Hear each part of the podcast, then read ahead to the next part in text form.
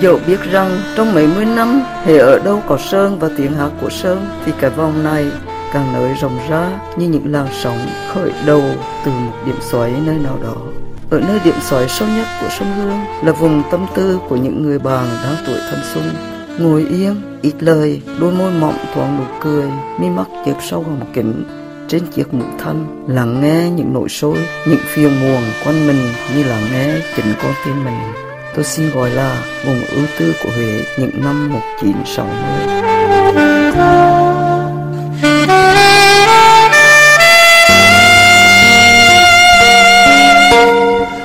Chào cô Thái Kim Lan Trước tiên, tạp chí âm nhạc Đài Phát thanh LHV rất cảm ơn cô vì buổi trò chuyện hôm nay.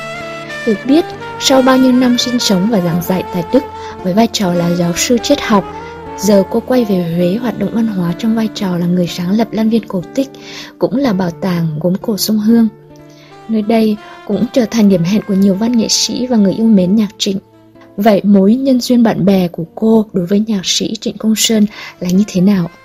Trước tiên tôi xin chào tất cả và chào em ờ, Hòa Diệu. Tôi ờ, là bạn cụ của anh Trịnh Công Sơn từ những năm ờ, thập niên 60 mươi. Ờ, cho đến ờ, đến khi anh Trần Công Sơn mất thì chúng tôi vẫn liên lạc với nhau.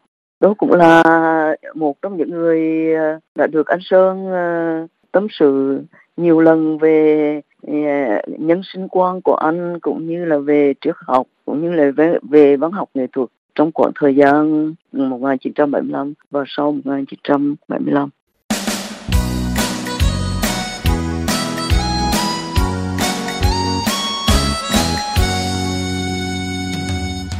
Người con gái Việt Nam da vàng yêu quê hương như yêu đồng lúa chín. Người con gái Việt Nam da vàng yêu quê hương nước mắt lưng dòng. Người con gái Việt Nam da vàng yêu quê hương nên yêu người yêu kém. Người con gái... trong tuyển tập một cõi Trịnh Công Sơn do Nguyễn Trọng Tạo, Nguyễn Thụy Kha, Đoàn Tử Hiến chủ biên cô đã gọi cái vòng bạn bè giữa cô, nhạc sĩ Trịnh Công Sơn và những học giả khác là vùng ưu tư của Huế những năm 1960. Thính giả FFI rất tò mò về điều này đấy ạ. Khoảng thập niên 60, chúng tôi lúc ấy còn rất trẻ.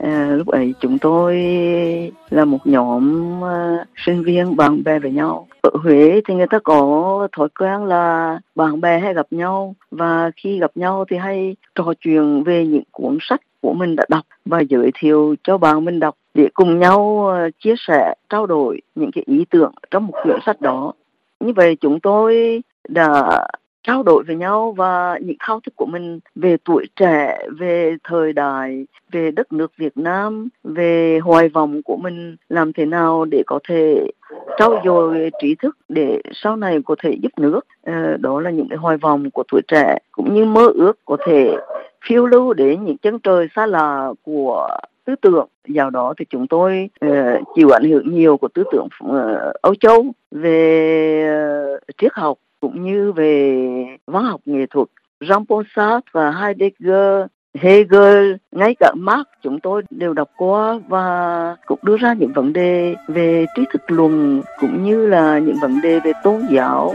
về thiền học. Không có đâu em này, không có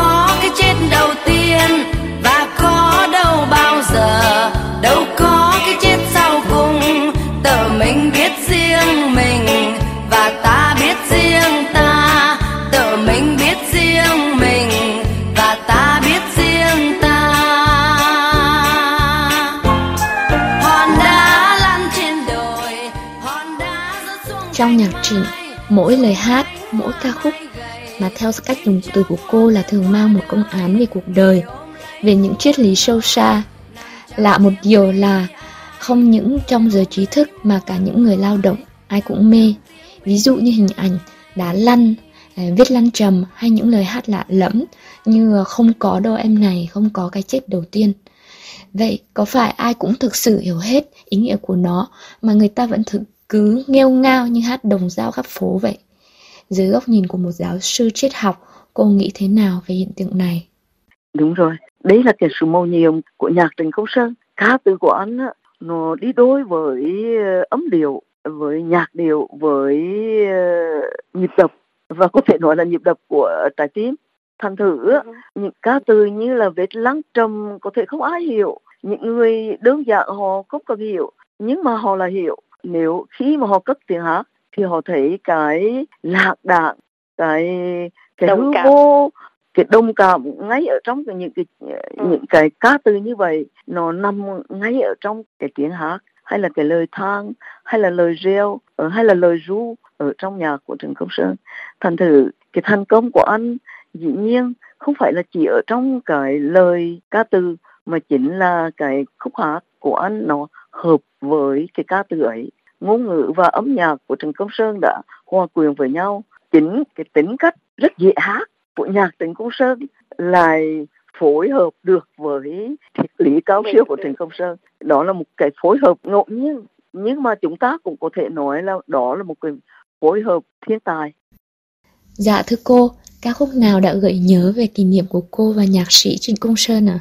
Ca khúc Nhìn những mùa thu đi và Diệm xưa là hai bài hát mà Trịnh Công Sơn thường hát khi ờ, chúng tôi gặp nhau. Và ngay trong những cái khoảng thời gian chúng tôi ờ, xáo xuyến về những vấn đề đất nước hay là những vấn đề ờ, hoài niệm uh, khát vọng tương lai. Những lúc đó như những mùa thu đi là lại được khác nhiều nhất. Bởi vì ờ, ở trong đó có một chút buôn bã của Huế. Nhưng mà cái buôn bã của Huế này nó lại mãi mang đậm tính chất con người chủ thể hiện sinh. Một cái gì đó riêng tư mà khi bộc lộ ra thì nó trở thành một sự ưu tư chung của tất cả mọi người. Bởi vậy thành tự tôi mới dùng cụm từ là vùng ưu tư ở trong khi nói chuyện về âm nhạc của Trần Công Sơn nhìn những mùa thu đi, em nghe sâu lên trong nắng và lá rụng ngoài sông.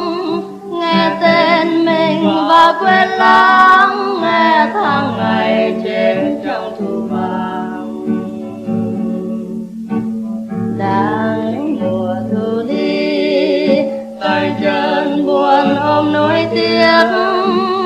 Nghe gió lạnh về đêm. Hai mươi sau dần mắt tiếng thương cho người rơi lạnh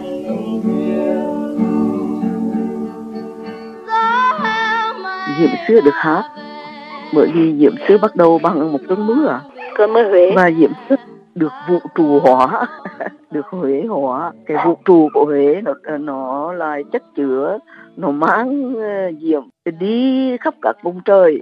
Thành thử uh, ở trong cái bài hát này thì chúng ta thấy hoàn toàn là cái phong cảnh của Huế cái ờ, cơn mưa của Huế, những con đường xa vắng của Huế, những con đường đầy lá rụng của Huế và dòng sông uh, chìm đắm trong cơn mưa ở trong nỗi nhớ. Và chiếc cầu cũng mang một nỗi hoài vọng của sự gặp nhau một lần nào đó sau cơn mưa thì đó tất cả những cái đó có thể nói là nỗi lòng của một người Huế bởi vậy diệm xưa nó không phải chỉ là riêng tư ở trong cái tình yêu câu cuối cùng của bản nhạc là sỏi đá vẫn cần có nhau. Thì ở đây là tính cách riêng tư và tính cách chung nó trở thành một con đường một thứ đạo một người Huế nào cũng có thể cảm nhận được.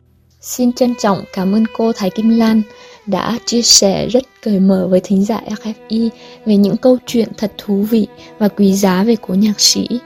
Xin chúc cô luôn có nhiều năng lượng để Lan Viên Cổ Tích luôn mãi là trốn về cho những ai yêu mến nhạc trịnh và địa chỉ giao lưu văn hóa Lan Viên Cổ Tích sẽ được lan tỏa khắp nơi như những giai điệu đẹp của nhạc sĩ Trịnh Công Sơn vậy.